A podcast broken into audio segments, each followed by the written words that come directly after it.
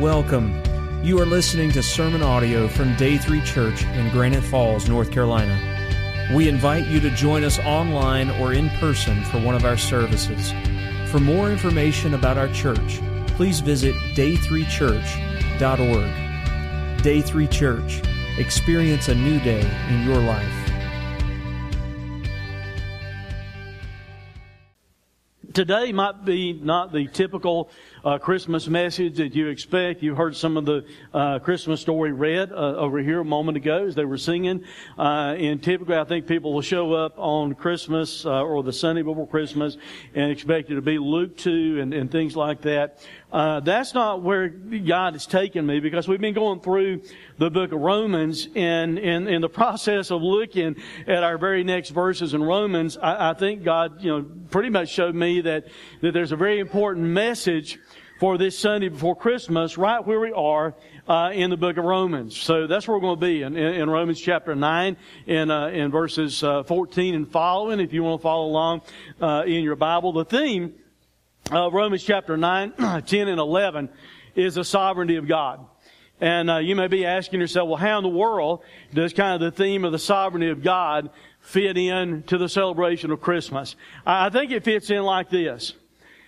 Probably the most sovereign act that God ever chose to perform was for He to plan in eternity past that he would send his son into this world as a baby in a manger, God in the flesh, to grow up and be nailed to a cross for our sins. You can't get much more sovereign than that. That God in His sovereignty, that God chose to send His Son into this world.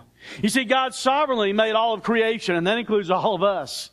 And He put man in that perfect garden with more or less just one rule. Don't go over here and eat this fruit that belongs to the tree of the knowledge of good and evil. And, uh, of course, Adam and Eve broke that rule. And guess what? The sovereign God was not surprised by that. He didn't have to scratch his head and think, I never saw that coming because his plan was always to send his son into this world that through him we can have everlasting life. You've heard people say over the last few years, a pretty popular saying, they put it on little pins and everything else. Jesus is the reason for the season, and you can say amen to that. You know, it, it's Jesus, it's not Santa Claus. Amen? You know, people? Hey? Huh? Okay. but that's not really the full story. The full story is really something like this. The full story of the reason for the season is that God sent His Son to a manger not to stay in a manger, but He sent Him to grow up, be our perfect sacrifice, to willingly die in our place for our sin on the cross. And through faith in Him, we can be adopted into God's family and have eternal life. That's what Christmas is about. That, that's the full reason for the, for the season. In, uh, in, Romans chapter 9, where we are, just to give you the kind of technical background to it, the way I would have maybe approached it if it were not to be the Sunday uh, before Christmas, but he is writing about the sovereignty of God. In Romans 9, Paul is pretty much saying the fact that God chose Israel out of all the peoples on the earth to be his people. That proves his sovereignty. Uh, two weeks ago, when we were in Romans last, uh, we saw that Paul is pretty much giving us a description of the sovereignty of God. And because of his description, now in the second part of Romans 9, he's defending the sovereignty of God because based upon what he said, Paul knew, inspired of God, that there'd be a lot of questions that would come up. Well, you know, is God unfair? After all, you know, God chose Jacob instead of Esau, or God chose Isaac instead of Ishmael. So kind of what's up with that? Why didn't he choose the others? So he understood that he'd have to defend God's sovereignty. And uh, while that's what is taking place doctrinally, what I want us to do today is try to unwrap some big truths for our Christmas. I hope you can unwrap today as we go through these verses some big truths for your Christmas, some big doctrinal truths that really ought to matter for, for your Christmas. Here's the first truth. Truth number one is simply this. The sovereign God, which means He's in control, He's in charge. You understand that? That's what Paul's writing about in this section of Romans. The sovereign God is also just and merciful. If you look at the character of God, yes, He's sovereign, but He's a just God and He's a, a merciful God. Look at what He writes in these verses. What should we say then? Is there injustice on God's part? That's the question that He knew, you know, might be raised. And then He answered, He said, by no means. For He says to Moses, God said to Moses, I will have mercy on whom I will have mercy, and I will have compassion on whom I'll have compassion. So then it depends not on human will or exertion or works, in other words, but on God who has mercy. For the scripture says to Pharaoh, for this very purpose I raise you up, that I may show my power in you, and that I, and that my name might be proclaimed in all the earth. So then he has mercy on whom he wills, and he hardens whomever he wills. First thing I want you to get in that is God is a just God. He raised a question. He, he said, is there something wrong with God? Is God unjust in some way because God sovereignly chose these others? You know, is, is it wrong for God to have looked at all the world and sovereignly chose the Jewish people as the nation of Israel to be His people? And some might say, well, you know, that was unfair, God. Why didn't you choose us? You know, or is it unfair, like I said, for Him to have chose uh, Jacob uh, to be uh, to become Israel and, and, to be the leader uh, of the nation of Israel there to start with? Instead of choosing Esau. And some people would look at that in their human logic and say, well, that, that sounds like it's, it's unfair. But the truth of the matter is this. God always does what's right. God is always just. God never ever does anything that's wrong. Never ever has done anything that's wrong. Never ever will do anything that's wrong. And you and I, in our human reasoning, need to figure something out. We're not God. he is. He had the sovereign right because He is God and we're not to choose. And that's what God did when He chose Israel, when He chose these other uh, people to, uh, to lead the nation of Israel. God is always just. And that ought to bless us that God always does what's right. At the same time today, guys, the fact that God is just, if God were only just alone, we would have a problem because you know what a just God would have to do if He was only just, only completely holy and did not provide for mercy? You know what would happen? We would all be condemned. God is a just God, but thank God He's a merciful God because He said to Moses, I'll have mercy on whom I'll have mercy, and I'll have compassion on whom I'll have compassion. God sovereignly, in His own will, choosing that, choosing to be merciful and upon who he will show mercy. Now people argue with that and say, well, that doesn't sound fair either. That doesn't sound right. Well, listen, no one deserves mercy. Can you figure that one out? We're all sinners. We all deserve eternal condemnation. We all deserve separation from God because we're sinners. No one deserves mercy. It's only by God being merciful that we can experience it to start with. You don't deserve it. I don't deserve it. No one has ever been good enough to say, God, I deserve your mercy. He is a sovereign God, chooses whom he'll display his mercy to. And, and, and he uses an illustration, Paul does, about Egyptian bondage under Pharaoh. That's why he, mentions Pharaoh. The background to that, of course, is that God's people had gone uh, into uh, into Egypt small group, but God really blessed them, and now they're a big group, big nation. Moses had been adopted into Pharaoh's house kind of unknowingly because his mother put him in this ark and put him out in the water, and Pharaoh's daughter found him and brings him home.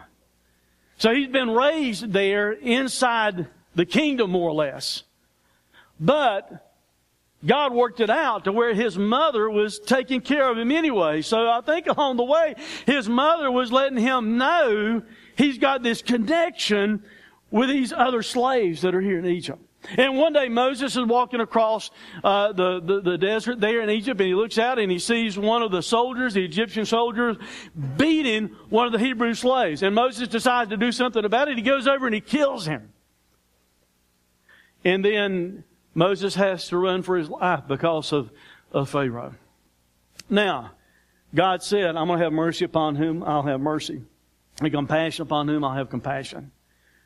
God, in His sovereignty, chose Moses. Now, stop and think about that choice for a moment.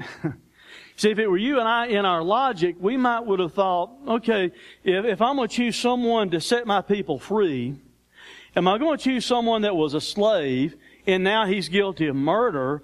Or why don't I just use Pharaoh over here because he's already the ruler and he could just say, let them go free and they're free. But, but God in His sovereignty chose Moses.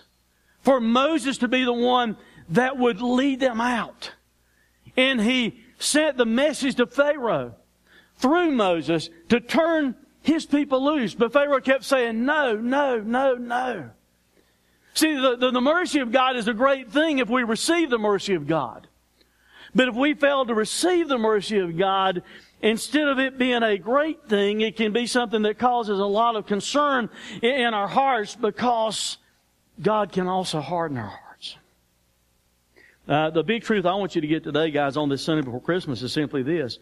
God's a merciful God. Thank God for that. Amen? Because none of us deserve it. Thank God He's a merciful God. At the same time, He spoke to Pharaoh and He spoke to Pharaoh and, and I think, you know, Pharaoh just wouldn't listen to the words that was being sent by God through Moses. Then eventually God just kind of said this, all right, Pharaoh, have it your way. Since you will not listen, instead, I'm going to give you a hard heart. And Pharaoh's heart became harder and harder and harder and harder. So, you're looking forward to opening some gifts maybe Tuesday, some of you? Huh? What kind of package do you really want to unwrap? I mean, if you were to have the choice this morning to unwrap God's mercy or to unwrap a hard heart, which one would you want? I kind of think I'd want the mercy of God instead of having a hard heart. Second thing I, I want you to notice today is this. The sovereign God has complete control. The sovereign God has complete control. That's what we wrestle with as human beings because we want to control our destiny. We want to feel like we're in control. But God Himself is the one that has complete control. Uh, he brought up this question. Paul raises another question. Why does he still find fault for who can resist his will? In other words, if God's in complete control, how can he judge us if he's in control and he gives us a hard heart? That's the question that Paul knew would be brought up. Paul answers that with two things, with an illustration to start with, and then he's going to talk about an adoption. The, the illustration that Paul uses to answer this issue about God being in control is the potter and the clay. Look at what he writes. You will say to me then, why does he still find fault for who can resist his will? But who are you oh man, to answer back to God. You see, that's what we need to kind of remember. He's God and we're not. He created us. Will what is molded say to its molder, why have you made me like this?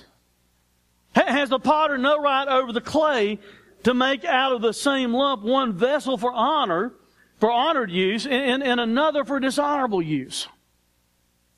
What if God, desiring to show his wrath and to make known his power, has endured with much patience vessels of wrath like Pharaoh, for instance, prepared for destruction in order that he might make known the riches of his glory for vessels of mercy, which he has prepared beforehand for glory, even us whom he has called, not from the Jews only, but also from the Gentiles. He's given us an illustration about a, a potter in clay. How many of you have ever been to a pottery shop? You ever been to a pottery shop? Some of you. Now, I'm not talking about Waccamaw pottery or something like that at the beach where you go in and all the stuff's already prefab made, okay? I mean, you're, you're going into a pottery shop and there's kind of this, you know, round table and the guy's sitting there and he, and he's, uh, if it's an old school one, he's sitting there pumping it around with his, with his foot. If it's not, he's plugged in the wall and there's an electrical motor spinning it. But, uh, he, he, what he's got on there, more or less, he, he takes uh, some wet mud and uh, and just puts it on there, and he starts to spin it, and he starts to mold it into whatever he wants it to be. Now, I, honest, uh, to start with, with me, kind of the only thing I knew about pottery was Waccamaw pottery or something like that down at the beach and everything. But my wife loves pottery. We've got a pottery collection at home. And used to when we would, you know, go on vacation, if it was Pigeon Forge, I knew sometime while we're there, during the week, we're going to get to go on the craft circle, you know, that's there and make all those stops. We went to Seagrove one time and stopped at all these places where she could see things being made, the vessels being made there. Now, out, out of all the time I have ever seen a potter at work, I have never once heard the clay start to talk back to the potter and say, Hey, man, I don't like what you're turning me into. I don't like the way you're molding me. You're putting too much pressure on me. You're making me dizzy, spinning me around and around and around. I don't want to be a pitcher. I want to be a plate. I don't want to be a plate. I want to be a cup. I've never heard mud talk back to the potter. Yeah, we might not like this, but the truth of the matter is we're kind of like mud because God made Adam out of the dirt of the ground and formed him and breathed into him and he became a living soul. God's the one that created us. God's the one that has given us life. God's the one that has given you life. God's the one that's in control. We are not. Who are we to think that we ought to talk back to God and say, God, I don't like what you're doing with me. He's the one that's in control. And that's the illustration that, that Paul has given us here. You see, the, the, the, the, the purpose of, of the potter making the vessel, it's not really the, the vessel that's glorified. It's that potter having the ability to design it and, and, to turn it into that beautiful thing that it is. And, and, and, in your life and my life, you see, it's not really about us either. It ought to be about the potter because the ultimate potter, God has formed us and made us and, and you and I ought to be vessels that glorify Him just like a, a picture or whatever that's made by a real potter kind of stands as an image of what the potter can do. You and I ought to be images of what the potter can do. And God wants to turn us into vessels of mercy. That's why He sent His Son into this world. That's what Christmas is about. It's not just a baby in a manger. God sent His Son into this world to grow up and die as our perfect sacrifice in our place for our sins that we might have everlasting life through Him, that you and I can be vessels of His mercy instead of vessels of, of destruction or vessels of judgment. He's He's in total control. Aren't you glad He is and the minds weren't? Huh? Today? Because you wouldn't be here right now if they were in control. I'm glad He's the one that's in control. But He also proves that God's in control by, by giving us a little story about an adoption taking place. Look at the, the verses that He continues on here, verse 25 through 29. As indeed He says in Hosea, those were, those who were not my people I will call my people. And her who was not beloved, I will call beloved. And in the very place where it was said to them, You are not my people, there they'll be called the sons of the living God. He's quoting from, from Hosea. Now, Hosea is a little bit of a strange prophet, I, I think. Uh, and some of you that may not know much about Hosea, you might be wondering why I would say that Hosea is a little bit of a strange prophet. Well, here's why. God told Hosea to go and marry a prostitute. I'm not making that one up. You read it. Now that would bust most churches wide open in this day and time, wouldn't it? How dare someone that loves Jesus go and marry a prostitute? God told Hosea to go and marry a prostitute whose name was Gomer, no less. I'm sorry, guys, but I'm thinking, how in the world do you fall in love with a woman whose name is Gomer? Right now, I'm hoping no woman is here whose name is Gomer. If you are, I'm sorry. I apologize in advance. How do you fall in love with a woman named Gomer? Now, I know they didn't have the same context we would have, and some of you don't have this context because you're not as old as I am. But honest to God, if I had to call my wife Gomer all the time, every time I said it, I would think of Gomer Pyle. And yet that's who he was told to marry. Now, now the story continues and, and he marries her. She starts to have some children. Now we think probably the first one was his. But most theologians think the second one probably wasn't his, and we are pretty certain that the third one wasn't his because God tells him to name the third child a name that means not my people. In other words, Hosea is looking at his wife who's now being unfaithful to him. And he sees this third child that's born, and God says, Name it not my people. Hosea, that's not your child. Now, the, reason Paul uses that here is, is this illustration. You understand there was a point in time that the nation of Israel, they were not the people of God either. And God sovereignly called them and chose them to Himself. And then, unless you're Jewish this morning, you're not part of God's people by being part of the Israelite nation either. All of us that I know of are Gentiles. So, so God also did this after he chose Israel to himself, the sovereign God of all the universe decides to call people out of the stinking Gentiles to himself. And that's who you and I are. And he sovereignly calls us to salvation. We were not his people, but thank God through faith in Jesus, you and I can become his people. And we become the sons of the living God by faith in Jesus Christ. That's what Christmas is about. You want to see a picture of the grace of God? Here it is. God rejected the undeserving Gentiles, who we are, and chose the undeserving Jews, because they didn't deserve to be chosen either, so that through the undeserving Jews, He might save the undeserving Gentiles through Jesus Christ. That's a picture of grace. The Jews did not deserve to be God's people, but He called them. Why? So Jesus could be born through the Jewish race. Why? So that Jesus could go to the cross and die for us. So that through faith in Him, we can have everlasting life. That's the grace of God. That's what Christmas is about. That's why Jesus came. And the sovereign God is in total control. We might not like it, but He's in total control.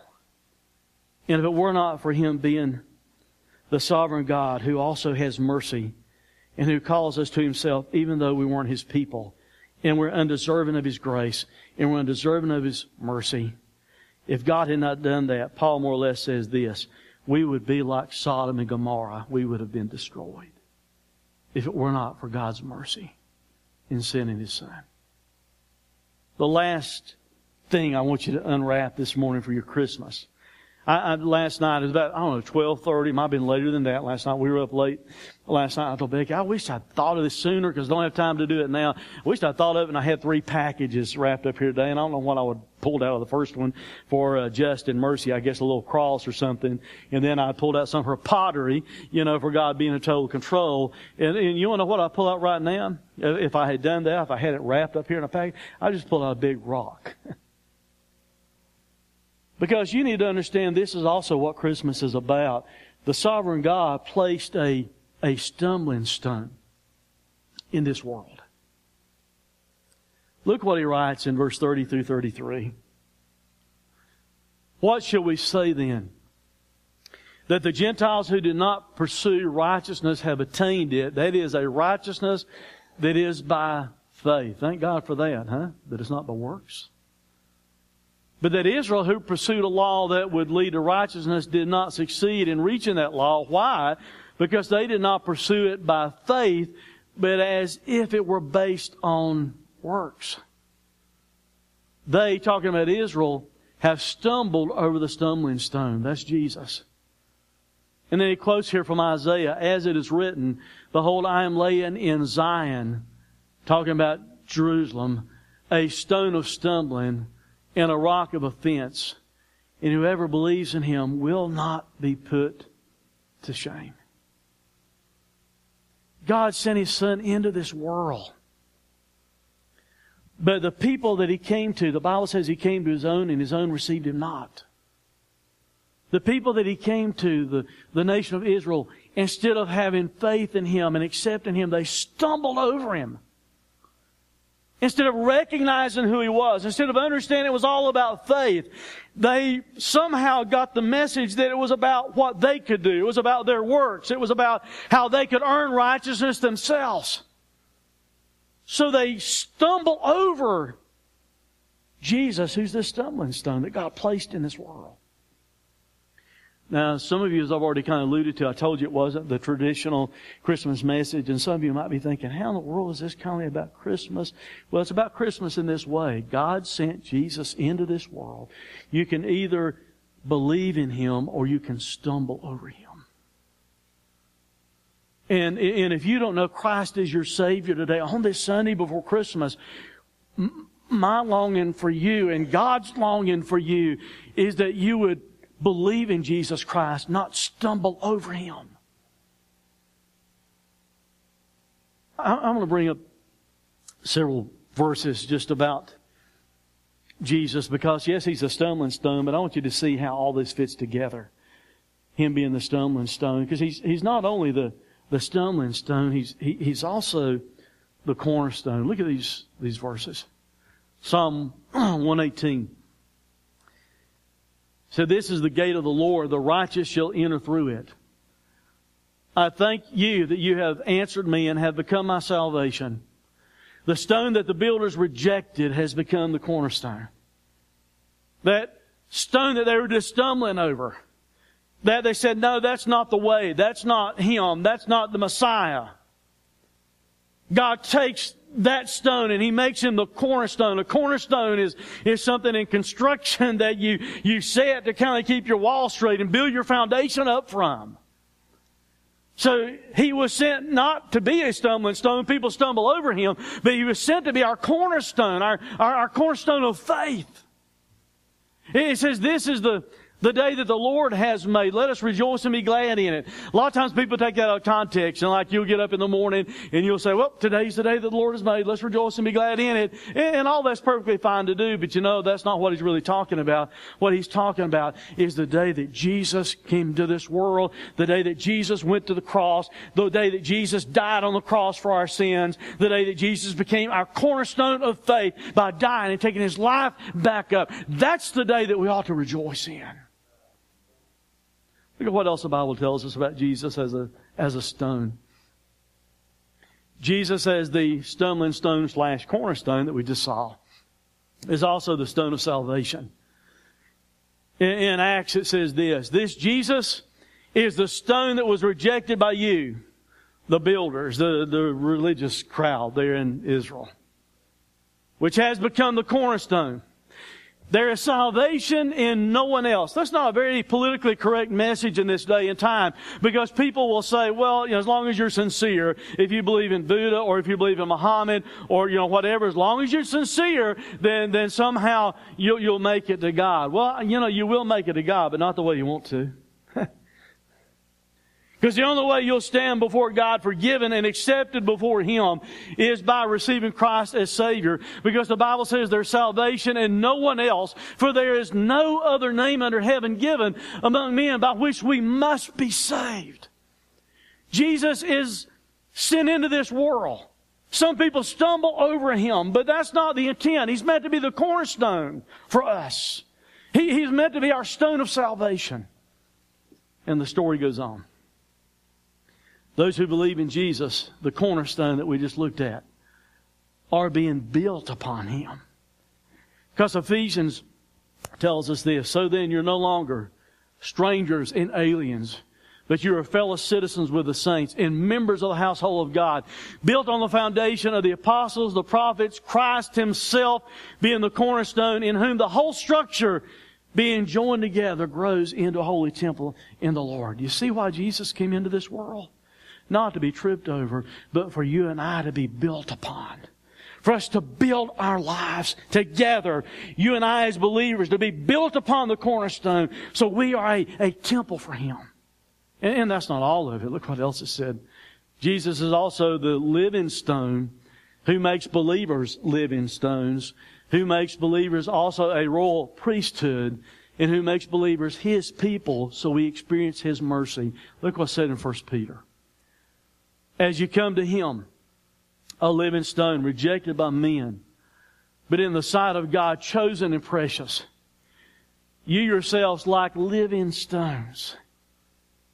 He, he gives us life. He's the living stone and he, he turns us into living stones when we have faith in Him are being built as a spiritual house, to be a holy priesthood.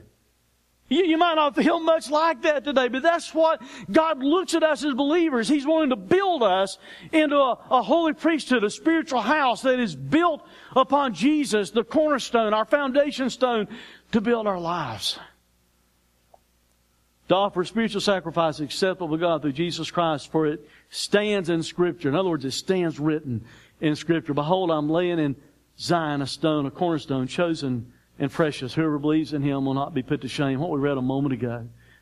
So the honor is for you who believe, but for those who do not believe, the stone that the builders rejected has become that has become the cornerstone and a stone of stumbling and a rock of offense. They stumble because they disobey the word as they were destined to do. But you are a chosen race, a royal priesthood, a holy nation, a people for his own possession, that you may proclaim the excellences of him who called you out of darkness into his marvelous light. Once you were not a people, but now you are God's people. Once you had not received mercy, but now you have received mercy. That's why he came into this world. But look at the rest of the story. Jesus, this stone that God placed in the world, sent to be a foundation for our lives, for us to build our lives upon by faith in Him. However, He can also be that stumbling stone that we started out talking about. And He can also be the stone that crushes, that crushes those who do not believe. Jesus is speaking, and Jesus said to them, Have you never read in the Scriptures, a stone that the builders rejected has become the cornerstone? This was the Lord's doing, and it is marvelous in our eyes. Therefore, I tell you, the kingdom of God will be taken away from you, talking to the those Jewish leaders, that religious crowd of that day, and given to a people producing its fruits, talking about Gentile believers. And the one who falls on this stone will be broken to pieces. And when it falls on anyone, it will crush him. Like I said, it's not your typical Christmas message. And that's a really solemn thought that Jesus, who was sent into this world to be our cornerstone, to be our Savior, to die on the cross for our sins, that through faith in Him we can have everlasting life that same Jesus, if you reject him, crushes you instead of saving you. Say, bummer, preacher, I don't like that at Christmas. God doesn't like it either. That's why He put His Son on the cross so it doesn't have to happen. That's why the greatest gift that you can ever receive in your life this Christmas season is to say yes to Jesus Christ. God is a sovereign God who chose to do it the way that He did it. The Jewish people missed it. They stumbled over it. It was really like this. It was like the, you know, the cornerstone, the, the, the, the stone of salvation God sent into this world through the Jewish race, and yet they ignored that He was there. And it's like the Jewish people was looking on a path that they thought led to heaven, and they were focused on their own works. They were focused on the law. They were focused on just trying to earn their way to heaven, and they keep focusing and keep walking, following their own plan. And what they're doing is failing to look down and see God's plan, and they trip over it. So, my wish for you, and I think God's wish for you this Christmas, would be that you don't trip over Him. That's what this message is about this Christmas. Don't trip over Jesus. Don't trip over Him. Don't let Him be a, a stumbling stone. Instead, receive Him as Savior if you never have. Trust in Him. God sent Him into this world so you can have everlasting life. Don't let Him be a stone that crushes you. Let Him be a stone that saves you. There's a song from a few years ago, Old Casting Crown song. The, the name of the, the song is While You Were Sleeping. Probably a lot of you might be familiar with it. But I think it's maybe appropriate this morning as we get ready to bring the, the message to a close. And I want you to listen to the words of this psalm because you see what happened is that God sent His Son. And the nation of Israel missed it. They kind of slept through it. And maybe that's where you are today. Maybe you've ignored the stone of salvation that God sent into this world. Maybe you've ignored the greatest gift of all time that God wants to give you in Jesus. Maybe you've kind of slept through it. Maybe He's been a stumbling stone that you're stumbling and tripping over instead of someone that you believe in. And just maybe our nation has been asleep too. The invitation today is really simply this. If you don't know Christ as your Savior, if you have been stumbling and tripping over Jesus and still believing in Him, because to be honest with you, when we're confronted with Christ and who He is and what He's done for us, you have two choices to believe or not believe, to receive Him or to reject Him. So all of you who know for sure you've you've trusted in Christ, I'd like for you to pray right now. There's no doubt in your mind that you're a Christian, just pray. In case there's someone else here that that doesn't know Christ. And maybe pray right now and thank Him that He is your cornerstone, that He is your stone of salvation, and that God is a sovereign God, sent Him for us. But as these others pray, I wonder if there's anyone here today who does not know Christ as their Savior. And maybe you've been trying to be good, maybe you've been trying to work your way to heaven, and you've just been stumbling over who Jesus is because you see, Jesus is your only hope, and that's why God sent Him into this world to die for you. And, and if right now you'd be willing to admit, and, and no one's going to come to you, we're not going to pull you out in an aisle or make a spectacle of you or point you out in any way, but, but this Sunday before Christmas, why not let God speak to your heart and receive the greatest gift you could ever receive by, by trusting in Christ as Savior? Having your sins forgiven, knowing you have everlasting life. So as they play just for a moment, is there anyone here that by raising your hand, and I'm the only one looking, is there anyone here that'd like to raise their hand and say, I, I know I need to receive Christ as Savior? I know I need Him to be the cornerstone in my life, the foundation in my life. Anyone, anywhere.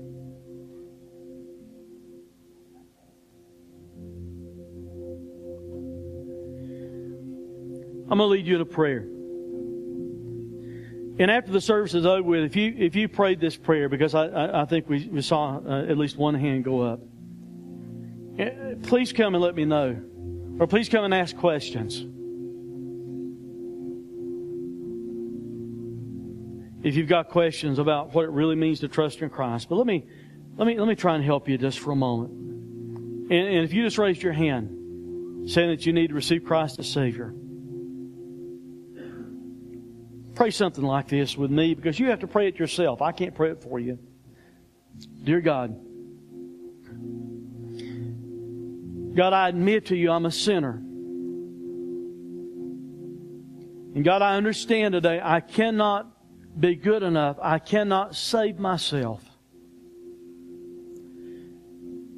And God, I also understand today that you sent your Son into this world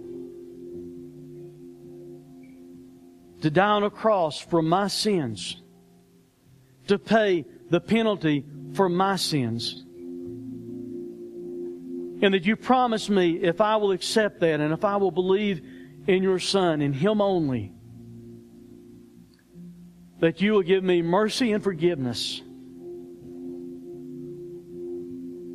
That you'll forgive me of my sins and adopt me into your family.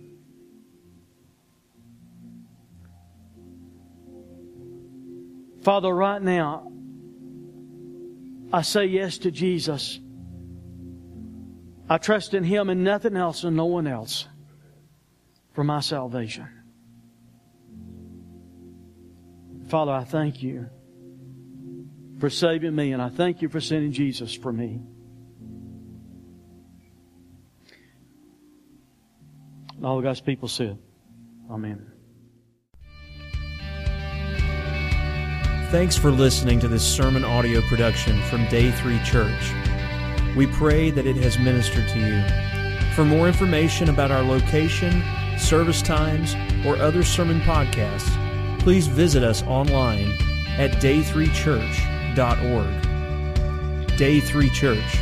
Experience a new day in your life.